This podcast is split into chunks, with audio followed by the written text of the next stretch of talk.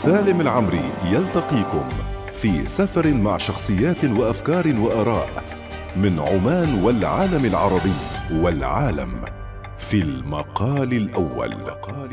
المقال الأول مع سالم العمري يوميا ما عدا الجمعة والسبت من الثانية عشرة ظهرا.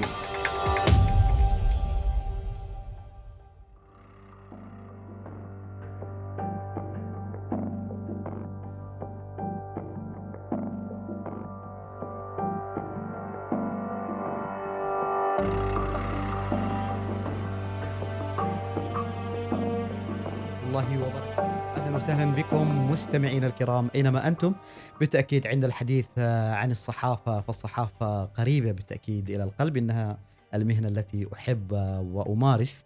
وبالتأكيد الصحافة في عمان لها تاريخ طويل للأسف جزء كبير من الأجيال الحالية لا تتذكر أو لا تعرف الكثير عن امتداد الصحافة التي الآن نحتفي بمرور 100 وعشرة أعوام آه، على آه، صحافتنا العمانية وإن كانت البداية في زنجبار.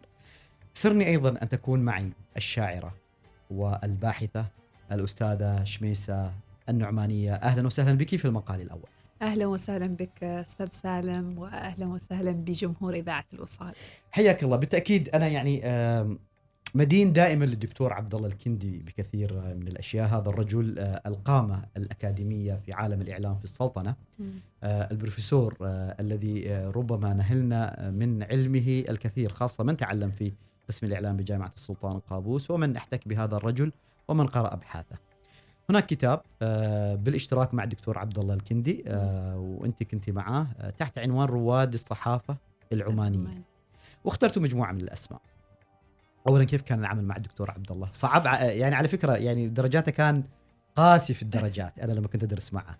أنا دكتور عبد الله تعرفت عليه في مرحلة البكالوريوس أقصد في مرحلة الماجستير. كان مشرفي الرئيسي على رسالتي الماجستير بعدما آه، درست مع بعض المقررات في سنة المقررات الدراسية. آه، رجل آه، يفكر بطريقة عقلانية. آم، رجل وسطي عقلاني. متزن. ليس منجرفا اتجاه أي شيء يعني حتى اتجاه تأكيد فكرة معينة يبحث خلفها. لديه ال- الخلفية العلمية التي تمكنه من الحديث في القضايا الصحفية العمانية بكل يعني اقتدار. آه، العمل معه جدا رائع وشيق لأنه صبور ولديه طولة بال و... وينقب في الأشياء. لديه أيضا مخزونه آه، من آه، المواد الصحفية المتعلقة بعمان. يعني تعرف كونه علم في هذا المجال فالناس تذهب إليه وتعطيه وله تقدير عالي يعني في الأوساط آه، آه، الثقافية وال- والصحفية خصوصا والأكاديمية ب- بشكل كبير. عند الحديث عن الصحافة العمانية طبعا هناك الشقين، الشق. اللي كان في زنجبار والشق اللي آه، موجود هنا في آه، عمان. نعم يمكن الأسماء اللي في عمان راح نتطرق لها ربما في حلقة قادمة مم. لأنه أيضا هناك تجارب مهمة وأنتم بحثكم وتخصصيكم كان جدا مهم. آه، لكن البداية من زنجبار. نعم. نحن نحتفل أكتوبر القادم. بمرور آه، يعني 110 آه، أعوام يعني, يعني قرن وشيء. قرن وشيء. عند الحديث عن الذكرى الأولى آه، يعني أو يعني عند بعد المئوية الأولى يعني أو العقد الأول بعد المئوية الأولى نستذكر هذه الأسماء ال- الكبيرة. نستذكر آه، أبو مسلم البهلاني تحديدا. نعم. آه، ارتباط هذا الرجل بالصحافة. كيف أتى؟ آه، أبو مسلم البهلاني الرواحي آه، كان الاسم العماني المعروف للآن الأول للآن آه، الذي أنشأ صحيفة عمانية في المهجر وفق التعريف العلمي للصحيفة. للصحافة. نعم. آه، الرجل هذا ارتبط بال بال بالصحافة أو أن الذي دفعه إلى الصحافة أمران. واحد أنه كان مهتما بالمطابع. فكان مشغولا بما تنتجه المطبعة السلطانية التي أنشأها السلطان برغش بن سعيد بن سلطان. آه، وكتب آه، تعليقات على كتب آه، صدرت من هذه المطبعة. ولذلك عندما أتى إلى إصدار صحيفته أنشأ مطبعة الصحيفة قبل إنشاء الصحيفة حتى تكون له استقلاليته وتكون له مطبعته الخاصة بصحيفة النجاح. وربما يكون لديه آخرون. يعني ساندوه ومثل ما سنشاهد أن آه، هنالك صحفيين آخرين أكملوا مسيرة صحيفة النجاح مثل اللمكي والبرواني. السبب آه، آه، الثاني أنه كان لديه صوت صحفي لديه كلام يحب أن يوصله ربما شعر أبو مسلم البهلاني أن الشعر ليس كاف وحده حتى يقول كل شيء. وجد أن الصحيفة يعني لها جمهورها لها صداها وأيضا آه، قبيل أو قبل قبل أن يصدر أبو مسلم البهلاني هذه الصحيفة كانت حكومة زنجبار قد أصدرت جريدة رسمية خاصة بها. فكأن أبو مسلم أراد أن تكون له آه، أن يكون له صوته الخاص استقلاليته الخاصة لا سيما وأن نجد في صحيفته وفي مقالاته تدفق وطني عماني منقطع النظير. يعني آه، ربما نجده أيضا ظاهرا لدى آه، هاشل المسكري نجده عند السيد سيف بن حمود. وهم هؤلاء أبرز من مثلوا عمان وكتبوا عنها ويظهر حنينهم لعمان ويعني تجلي عمان في مقالاتهم وما كانوا منقطعين. يعني ربما اللي عارفين بالشعر أيضا إنه أبو مسلم البهلاني كان يعني شاعر من الطراز الرفيع وربما اشتهر أكثر في عمان. بالجانب الشعري أكثر منه جانب الصحافة. نعم. لكن كيف كانت ممارسة الصحافة في ذلك الوقت في زنجبار؟ هل كانت صحافة بالمفهوم الحقيقي؟ نعرف طبعا تواجد يعني الكثير يعني من آه، ربما الأطياف المتنوعة في زنجبار في ذلك الوقت أيضا وجود البريطانيين في ذلك الوقت آه، كانت أيضا الصحافة البريطانية في المملكة المتحدة في ذلك الوقت يعني آه، لها حضورها هل كانت الصحافة جيدة بمفهوم الصحافة المتعارف عليها؟ نعم. ولا كانت يعني صحافة يعني مجرد إنه طباعة أيوة. في المطاف؟ نعم. آه، من خلال الأعداد التي وصلت إلينا واستطعنا الاطلاع عليها من جريدة النجاح لأن كما تعلم ليس كل الأعداد موجودة آه، متوفرة. آه، نعم تتوفر في هذه الأعداد كل مواصفات الصحيفة. فيها أخبار فيها مقالات فيها قصائد فيها إعلام بأحداث جديدة ستحدث فيها دعاية حتى دعاية إعلانية. يعني توفر لكم المكتبة كذا وكذا يمكنكم شراء كذا وكذا المطبعات تستطيع أن تجلد لكم كتبكم. فتت... وليس من رأى كمن سمع. وليس من رأى كمن سمع. نعم هذه كانت إيه. إحدى العبارات التي استخدموها في إعلاناتهم. فتتوفر في الصحيفة كل آه، كل مواصفات الصحيفة العالمية للآن. يعني فأعتقد أنها نجزم إنها يعني صحيفة بالمعنى الحقيقي. بمعنى الكلمة. من وين كان يأتي التمويل؟ من كان يمولها؟ حقيقة لست مطلعة على هذا الأمر لكن أعتقد أنهم كانوا يعملون مثل المجموعات التي تغذي لا سيما أنهم كانوا مهتمين كثيرا ب, ب, ب استمرارية الحس العماني والعربي. في زنجبار في ظل كما ذكرت آه، حضرتك أستاذ سالم أن كانت أطياف كثيرة في زنجبار كانت آه، البريطانيين وكانت هنالك الأفارقة كانوا الحضارمة وهم عرب ساندوا العمانيين. كانت أطياف متعددة وكان هنالك الهنود أيضا. فكانوا العمانيين معنيين جدا بأن يكون لهم صوتهم وأن يكون حضورهم مؤثرا. يعني ليس فقط بين الجمهور وإنما أيضا على الإدارات السياسية التي تقود الدولة. يعني أبو مسلم البهلاني كونه مؤسس لهذه الصحيفة صحيفة النجاح. أيضا كان له حضوره السياسي إلى حد ما يعني نعم. كان قريب أيضا من السلاطين في ذلك الوقت. كان قاضي آه، لدى كثير من السلاطين رافق أحد السلاطين في في رحلاته عبر آه، جزر وبعض البلدان التي آه، حكمها ذلك السلطان. كانت له علاقاته مع أئمة عمان وسلاطين عمان أيضا. وكما تعرف هو اشتهر في عمان بالدرجة الأولى بعلاقته مع الإمام سالم آه، البراش الخروصي آه، ورثائه له والقصيدة النهروانية استنهاض العمانيين لأجله. فقيل قيل أن هذه أحد الأسباب التي جعلت أن أبو مسلم لا يعود إلى عمان مجددا وأن يتوفى هناك ويدفن هناك لأنه حزن على مقتل الإمام سالم.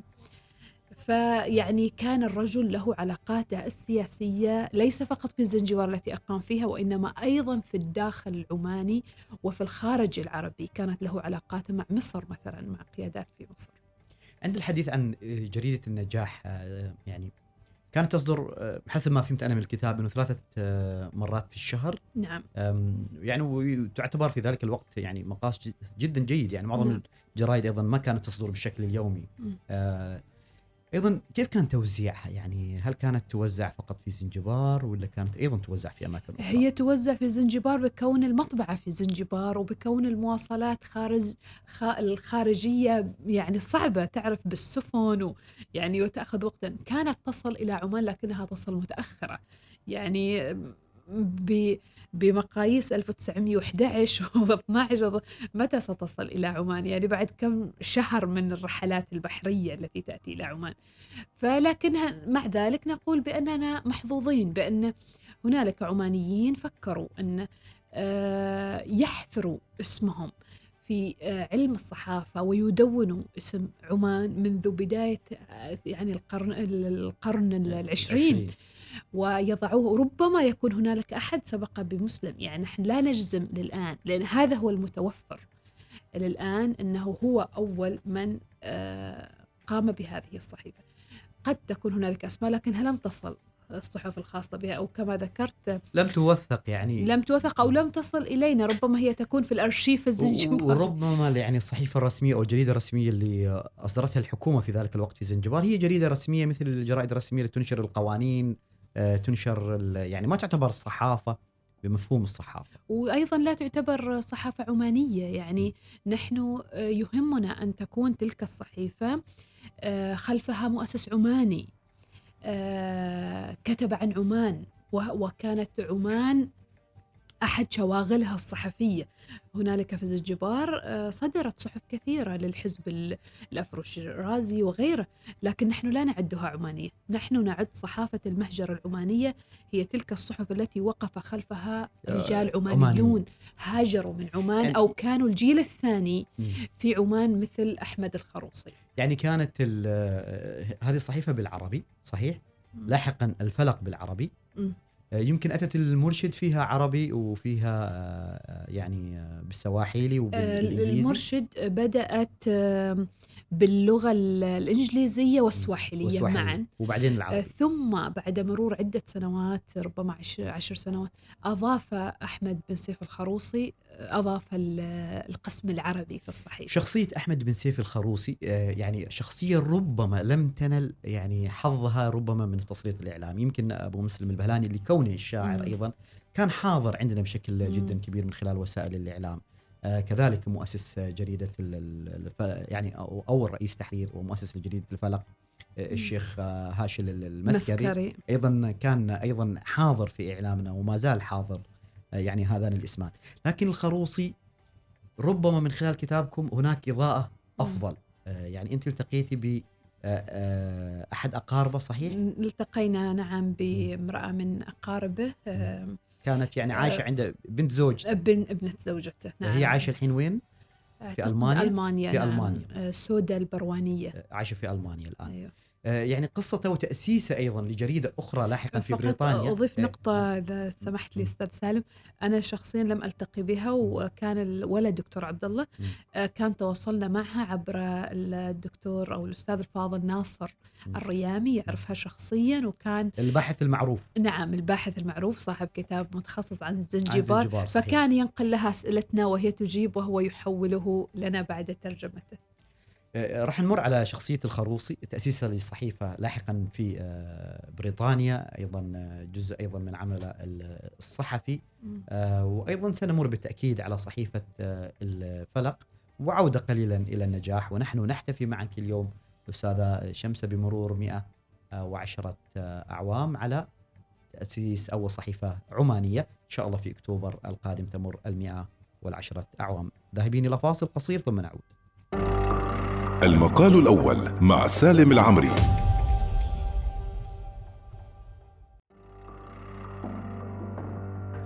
أهلا وسهلا بكم مستمعينا الكرام في المقال الأول من الوصال. نقرأ هذه الرسالة. السلام عليك ورحمة الله وبركاته. إلى جناب الشيخ المحب هاشل بن راشد المسكري. السلام عليك ورحمة الله وبركاته. محبك يحمد الله الكريم على نعمه السابقة. فقد تناول وبعد آه، فقد تناولنا كتابك المحرر في 24 المحرم سنة 1360 آه، ونشكرك على تهنئتك بميلاد ولدنا قابوس وعلى دعائك الصالح له. وبهذه المناسبة نشكرك على الأشجار التي أرسلتها إلينا في العام الماضي. فقد وافتنا الأخبار من ظفار أن بعضا منها قد ألف التربة والهواء وهو في طريق النمو والحياة والسلام. هذه رسالة من المغفور له بإذن الله. السلطان سعيد بن تيمور إلى الشيخ آه، هاشل آه، المسكري آه، مؤسس جريدة نعم. الفلق. آه، هو أول رئيس أول رئيس تحرير تحرير. ومن المؤسس؟ الجمعية العربية. الجمعية. يعني كونها هي المالكة. أيوة من الجمعية عربية أرادت أن يكون لها صوت فأسست جريدة الفلق. واختارت آه، هاشم المسكري ليكون أول رئيس تحرير لها ورأسها أكثر من مرة. رأسها أكثر من مرة ومن أطول الفترات الرئاسية. يعني يمكن أيضا شخصية الشيخ هاشم لها هذا يعني التنوع لها حراك سياسي أيضا واجتماعي. واجتماعي. نعم له له حراكة الاجتماعي له أدواره آه التي كانت في زنجبار وفي عمان يعني لاحظت من خلال آه الصحيفة أنه كان يعني يتبنى مساعدات لكثير من الأسر العمانية وفي ذلك الآونة كانوا في تلك الآونة كانوا ينشرون مثلا حادثة معينة وينشرون من تبرع لها وكم تبرع لها فكانوا يكتبون الأسماء يعني وتنزل في الكاملة. الجريدة. تنزل في الجريدة وهذا بالعكس أنا حسيت حبيت الفكرة لأن فيها دعم وتشجيع وتحفيز للآخرين للاقتداء بهؤلاء أيضا عندما صارت النكبة في يناير الأسود 1964 آه، وكثير من العمانيين تضرروا وبعضهم فقدوا أهاليهم. تبنى هاشل المسكري كثير من هذه العائلات ودفع لها أموال حتى يقال بأنه يعني خسر كثيرا من أملاكه. لأن حتى يخرجها من زنجبار صحيح؟ إيه، وحتى يساعدهم, يساعدهم. يعني في في القيام آه، والنهوض من من جديد فالشيخ هاشم المسكري آه، ليس فقط رجلا صحفيا وسياسيا فحسب وإنما أيضا ناشط اجتماعي كانت له آه، أدواره الاجتماعية الحين عند الحديث عن النجاح والفلق نعم إيش الفرق اللي حسيتوا بين النجاح والفلق؟ هل في فرق؟ هل في أشياء مشتركة؟ نعم الفلق آه، كانت أطول عمرا آه، ترأسها عدة آه، شخصيات في التحرير مختلفة بناء على مجلس إدارة الجمعية من ينصب مجلس إدارة الجمعية من ينصب يعني رئيس الجمعية الفلق. العربية هي أشبه بالحزب كانت نعم، صحيح؟ نعم، يعني نعم. الناس يمكن اللي ما متابعة أو ما عارفة الجمعية أيوة. العربية ف... فكانت لها يعني هذه ال... ال- كانت لها هذه الجريدة أيضا من الفروقات أن نحن استطعنا أن نطلع على. على جريدة النجاح الفلق أكثر من من جريدة النجاح كما قلت لك بسبب الأعداد فالنجاح من خلالها أو الفلق أقصد من خلالها استطعنا أن نتعرف على أفكار كثير من الشخصيات العمانية القيادية في زنجبار في تلك الفترة لأنهم كانوا يكتبون مقالات بأسمائهم ومقالات حرة مقالات استنهاضية يعني كانوا يناقشون حتى قضايا عمان آه، في في زنجبار. أيضا كانوا آه، يتناولون الأخبار العمانية. يعني مثلا أين ذهب السلطان سعيد بن تيمور؟ كانوا يتحدثون عن هذا. كأنهم يخبرون العمانيين أن ماذا يحدث في بلادكم. في البلد الأم. أيوه في في البلد الأم. يعني يمكن كثير من التفاصيل اليوم آه، هي شبيهة بما- نقرأه في الجرائد العادية اليوم. بالنسبة أيوة. كانت في تحقيقات صحفية عن ال- الإشكاليات عن المشاكل؟ آه، هي أقرب إلى أنها تكون في المقالات. في المقالات. يعني المقال يتم يناقش القضايا. المقال كان السلاح الأول في في هذه الصحف في زنجبار فكانوا يناقشوا وأنا بأمانة يعني جدا أعجبت ب بحدتهم يعني كانوا حادين. مثلا أعطينا أمثلة إذا تتذكري. يعني مثلا كانوا يطالبون الإدارة البريطانية بال بالاستقلال بالدستور بغيرها ويخاطبوها بكلمات يعني قوية. آه، لا يستطيع كثيرون أن يكتبوها الآن لأن كانت الإدارة البريطانية متحكمة في كثير من الأشياء وهي خلف. سقوط وإغلاق جريدة النجاح التي أسسها أبو مسلم البحلاني لأنها نفت رئيس تحريرها الأخير آه، لمكي خارج زنجبار وكتبت عنه كتب عنه القنصل أو من يكون المقيم البريطاني أن هذه الجريدة لا تتصف بالولاء للإدارة البريطانية. فنفي رئيس تحريرها فسقطت الجريدة. ف بشكل عام أيضا كان هنالك السيد سيف بن حمود آل سعيد كان مؤسس جريدة النهضة كان أكثرهم حدة وربما لأنه مستند إلى كونه من الأسرة الحاكمة.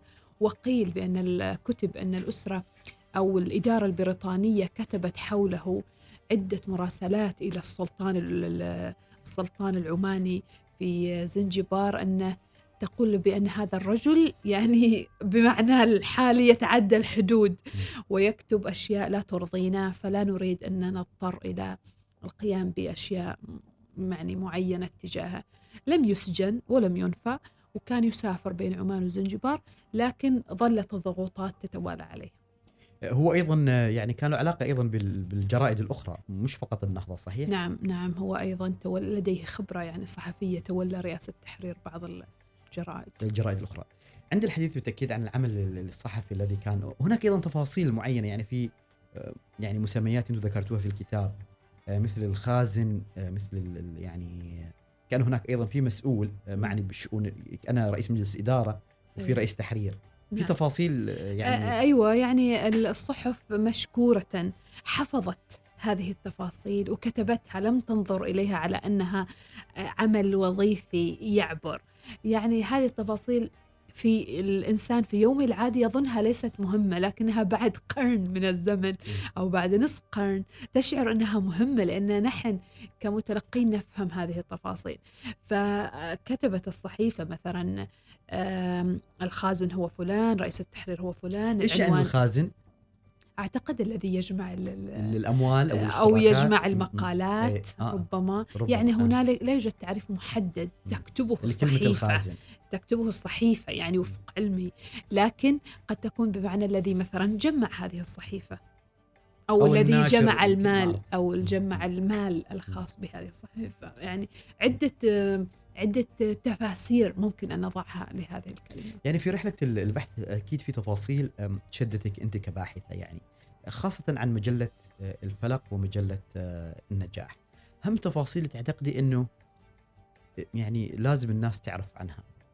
مم. يعني غير يمكن إحنا كثير ارتبطنا بالأسماء يعني الأسماء اللي كانت موجودة يعني موجودة وأسست وهذا جزء يعود بسبب إنه نشاطها السياسي ونشاطها أيضا الاجتماعي أيضا ونشاطها الأدبي والشعري مم. آه، يمكن في تفاصيل نحن ما نعرفها خاصة اللي آه، يشوف فقط الموضوع من باب تاريخي بحت مم. هل في تفاصيل اليوم تشعري إنه مهمة وربما تحتاج أيضا البحث بشكل أكبر آه، من أهم التفاصيل حقيقة التي أنا شدتني وأثرت بي هي أن هنالك مقالات كثيرة تتناول قضايا عمانية تفصيلية في هذه الصحف في زنجبار فأعتقد أننا لو آه، اشتغلنا على تجميع هذه المقالات وتحليلها وكذلك الأخبار آه، سنكون فكرة عما كان يحدث في عمان من خلال صحف زنجبار. ما يحدث في عمان البلد الأم في عمان البلد الأم نعم في عمان البلد الأم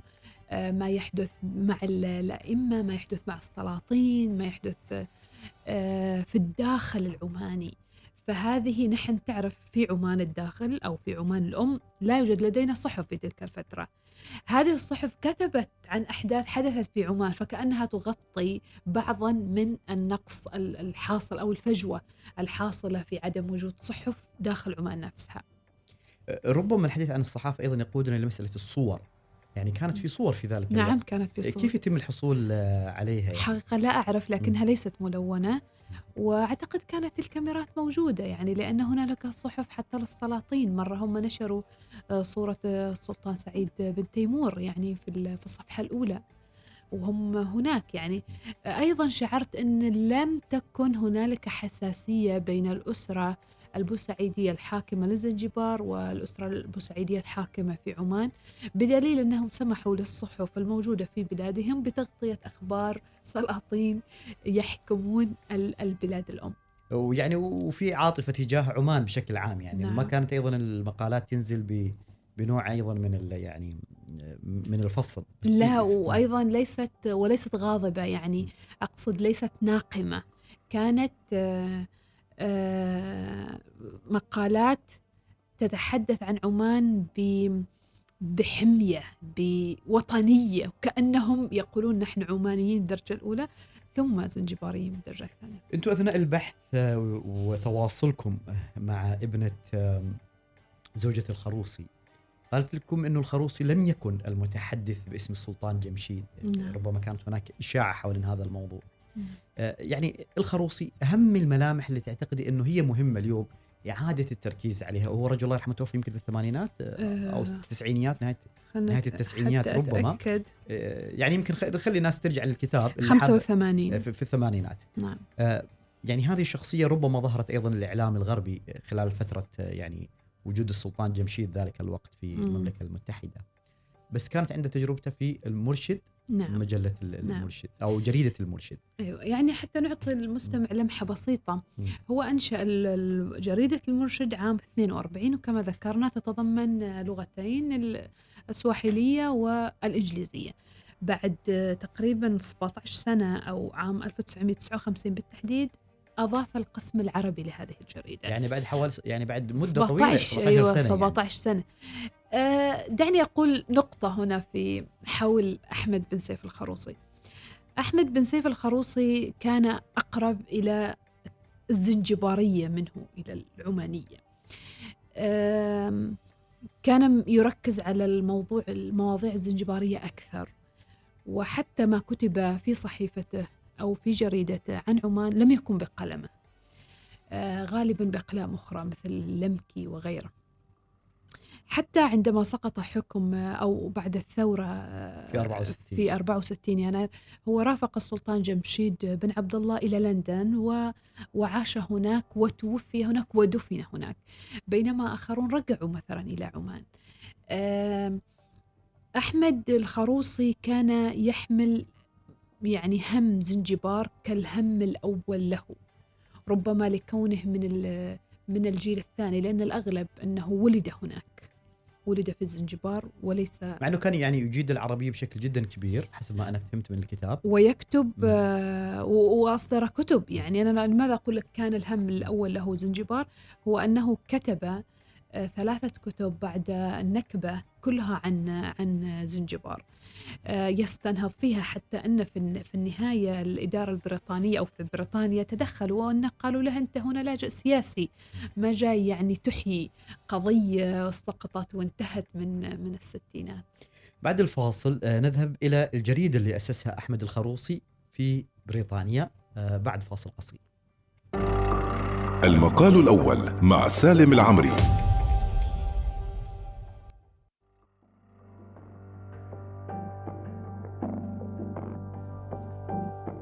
أهلا وسهلا بكم مستمعينا الكرام. أينما أنتم آه، وأرحب بكم في المقال الأول أرحب مرة أخرى بالشاعرة والباحثة شميسة النعمانية. أهلا. وسهلا بك. مرحبا. طبعا الآن آه، في مرحلة الدكتوراه ربنا يوفقك. آه، آمين شاء الله قريبا نقول الدكتورة يعني شكراً. شميسة.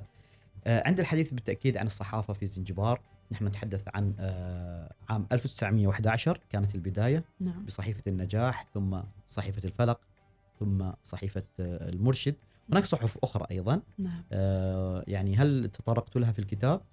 الصحف التي آه، في زنجبار تحديدا. في زنجبار وجدنا لها موادها وكانت تنطبق عليه الشروط. نعم تطرقنا إليها. آه، وأغلبها هي هي هذه الموجودة هي هذه. يعني الثلاث هذه في في لا لا في, في صحف أخرى أيوه. في صحف أخرى مثل أيضا. النهضة. مثل النهضة. آه وهكذا يعني. ومجموعة أيضا يمكن من الأعمال الأخرى اللي. آه، راح نتطرق لها في حلقة آه، يعني آه، قادمة إن شاء. الله. الأعمال المتعلقة ب أو الأبحاث المتعلقة بالسلطنة هنا يعني نعم منذ عام 1970 وحطيتوها أيضا في هذا الكتاب ال- ال- المهم. نرجع للخروصي. أسس جريدة في آه، بريطانيا، يعني نعم. السبب اللي خلاه ياسس جريدة في بريطانيا بعد ما يعني تم بين قوسين يمكن نقول هو هروب هو نفي آه، مع سلطان جمشيد. الهاجس الصحفي. يعني هذا الرجل صحفي منذ طفولته وقضى ريعان شبابه في العمل الصحفي. فعندما آه، ذهبوا إلى زنجبار مجبرين كما ذكرنا مع السلطان جمشيد بن عبد إلى الله. بريطانيا. آه، إلى بريطانيا نعم. آه، مع السلطان جمشيد بن عبد الله. أراد أيضا أن يكون له صوت هناك. أراد أن يوصل صوت من ظلموا من حكومة السلطان جمشيد ولم يتمكنوا من الخروج من زنجبار سالمين. أراد أن يكون صوتهم في دولة عظمى دولة معنية بال بالإعلام ولديها تعدد تعدد إعلامي آه، مسموح به. فأنشأ صحيفة زنجبار الحرة. كانت أبرز آه، مطالبها أو أبرز القضايا التي ركزت عليها هي المطالبة بالإفراج أو محاكمة الوزراء الذين سجنوا بعد الحكم العماني دون محاكمة لمدة زمنية طويلة وصلت إلى عشر سنوات. فكان فكان كأنه يعني صوتهم الإعلامي خارج الوطن. استمرت هذه التجربة؟ آه، في لا، لا. بورتسموث كانت صحيح؟ هو- توفي آه، هناك ودفن هناك. آه، لم تستمر التجربة طويلا لأن الحكومة البريطانية يعني أنذرته بأنه هو يعني لاجئ سياسي وليس ناشط. سياسي. وليس ناشط. ويطالب بحقوق يعني حكومات أخرى ويتدخل في أشياء هكذا. آه، طبعا اللي راح يقرأ الكتاب راح يشوف كثير من الصور آه، الجميلة يعني يمكن. لشخصية أحمد الخروصي. يعني نعم. مرتدي كذا البدلة ولابس يعني نعم. طريقة معينة وعنده متأبط عصا أيضا جميلة. نعم. آه، كان أنيق يعني في في حضوره يعني. صحيح. بالأمانة أنا يعني لاحظت أن معظم آه، ال- العمانيين الذين توفرت صحفهم وقاموا بهذا الصحف كانوا أنيقين رغ- يعني الزمن قديم لكن كانوا محافظين على آه، جمال الطلة يعني الشكل حتى يعني كل شيء مشذب مهذب. الشكل العام كثير أوحى بأن كانوا يعتنون بهذه التفاصيل. وصفت أحمد الخروصي بالصحفي آه، الحقوقي. نعم. وعلى فكرة أنا أنا أعتقد إذا ما خانتني الذاكرة مم. انه هو لا يعني أمامي فعلا. مم. آه هو يعني ولد في عام 1911 نعم. آه أحمد الخروصي. في نفس السنة اللي انطلقت فيها آه، جريدة النجاح. جريدة النجاح يعني فمن المصادفات ربما المهمة في. هذا يعني المسير مسير الصحافة العمانية مم. آه، آه، عند الحديث عن أحمد آه، الخروصي سميتوه الصحفي الحقوقي أيضا مجموعة صحفيين آخرين اطلقتوا عليهم مسميات نعم. والدكتور آه، عبد الله في سؤال يتبادر إلى الذهن آه، اخترتوا حوالي آه، 16 شخصية نعم آه، في شخصيات مفهوم جدا يعني مفهوم جدا أن تختاروا آه، يعني آه، أبو مسلم البهلاني. مفهوم جدا أن تختاروا الخروصي مفهوم جدا أن تختاروا هاشل المسكري. مفهوم جدا أن تختاروا نصر الطائي أو عبد الله الطائي. لكن مع بقية الأسماء كيف أتى الاختيار؟ إيش المعايير؟ نحن وضعنا معايير منهجية آه، وطبقناها على الشخصيات وهي أن يكون هذا الشخص آه، الرائد الذي سنطلق عليه لقب رائد أن يكون مؤسس للصحيفة أو أن أن يكون رأس تحريرها لمدة زمنية وبشكل مؤثر يعني مثلا الفلق هنالك كثيرون رأسوا تحريرها لكن لم يكونوا مؤثرين لم تكن لهم مقالاتهم التي يعني أخذت مساحتها لم تكن لهم فترات يعني متكررة أيضا آه، آه، قلنا أنشأ صحيفة أو أدار رأس. تحريرها.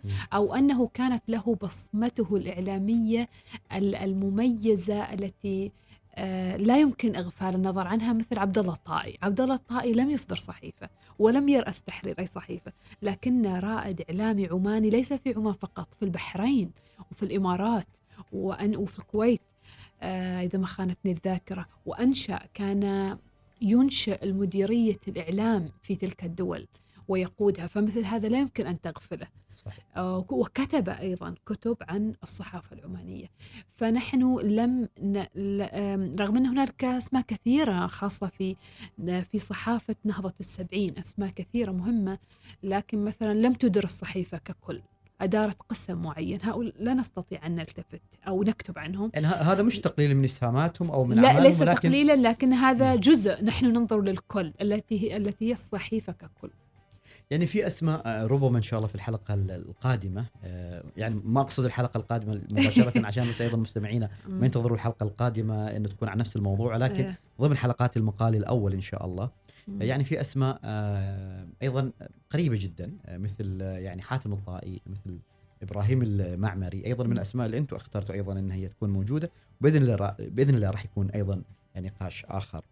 بالنسبة اليوم للصحافة العمانية بعد مرور 110 آه، أو 110 عوام إيش اللي تغير؟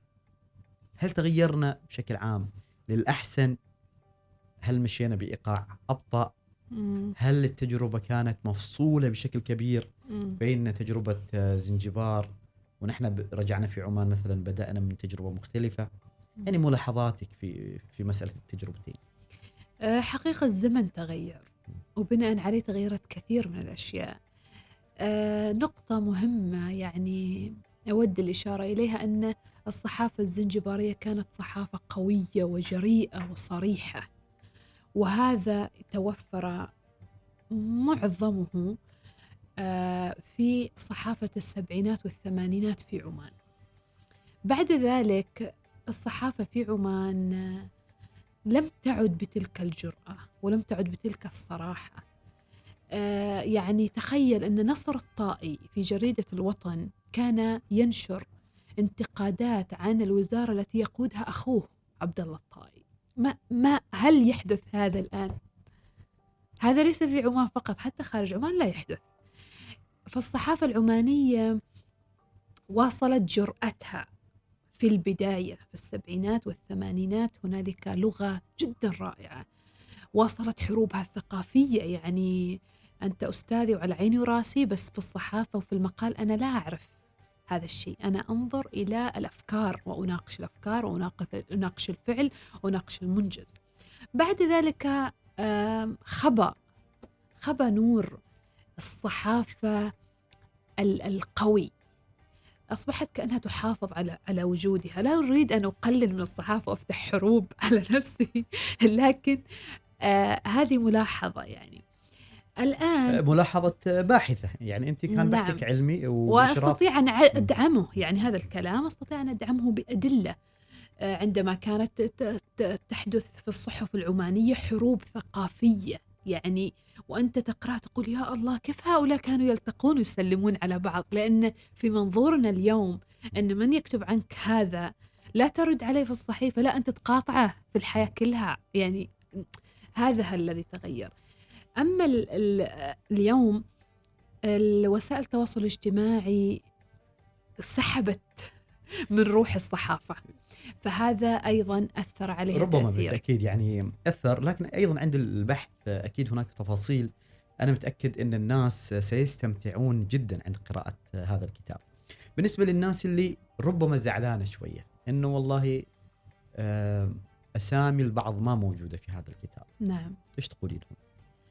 أقول لهم أننا يعني في في الحياة متسع أن يكتب عنهم في في كتب أخرى بمعايير أخرى. نحن لا نستطيع أن أن نضر بمنهجيتنا العلمية في الكتاب آه، لأجل آه، إرضاء الناس. لأن في النهاية هذا كتاب نحن آه، قدمناه كباحثين.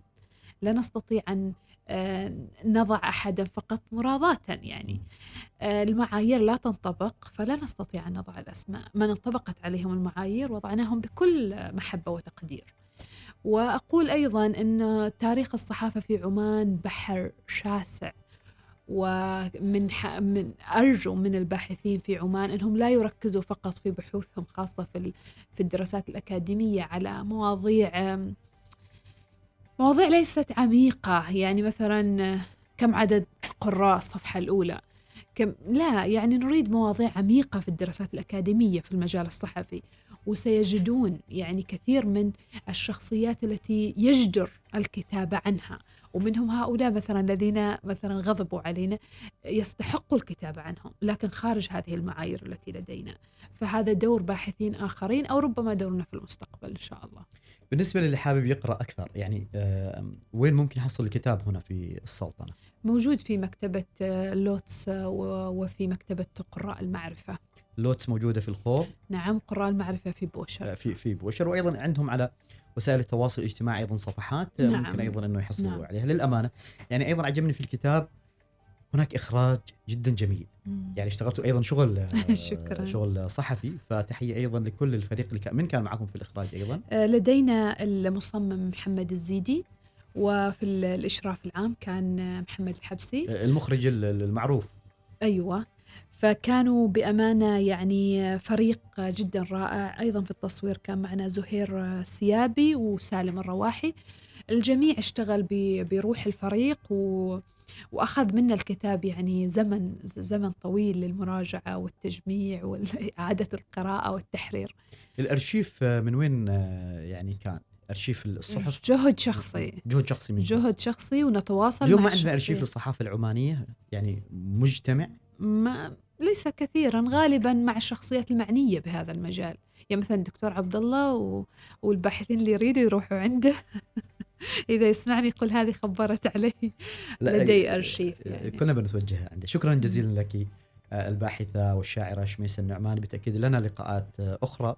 لقاء عن يعني عن الكتاب مرة أخرى وعن هذه الشخصيات المهمة آه، والتي ساهمت في نهضة عمان سواء تلك النهضة التي كانت في زنجبار أو النهضة التي هنا في آه، عمان. وأيضا ربما لقاء آخر عن الشعر بإذن الله. إن شاء الله. شكرا لك أستاذ سالم وشكرا لإذاعة الوصال وشكرا لاهتمامكم بتسليط الضوء على هذه الشخصيات التي حقيقة يعني قدمت الكثير وناظرت ب- بأرواحها وبوقتها من أجل أن تحفظ اسم عمان مبكرا في مجال الصحافة. والشكر أيضا للبروفيسور آه، دكتور عبد الله الكندي الذي يعني كان خير شريك حقيقة في الكتاب. شكرا لك. شكرا أيضا للدكتور عبد الله الكندي هذا البروفيسور الرائع. وتحية لكل الباحثين في كل المجالات. هذه تحياتي سالم العمري. إلى اللقاء. سالم العمري يلتقيكم في سفر مع شخصيات وأفكار وآراء من عمان والعالم العربي والعالم في المقال الأول. المقال الأول المقال الأول مع سالم العمري يوميا ما عدا الجمعة والسبت من الثانية عشرة ظهرا.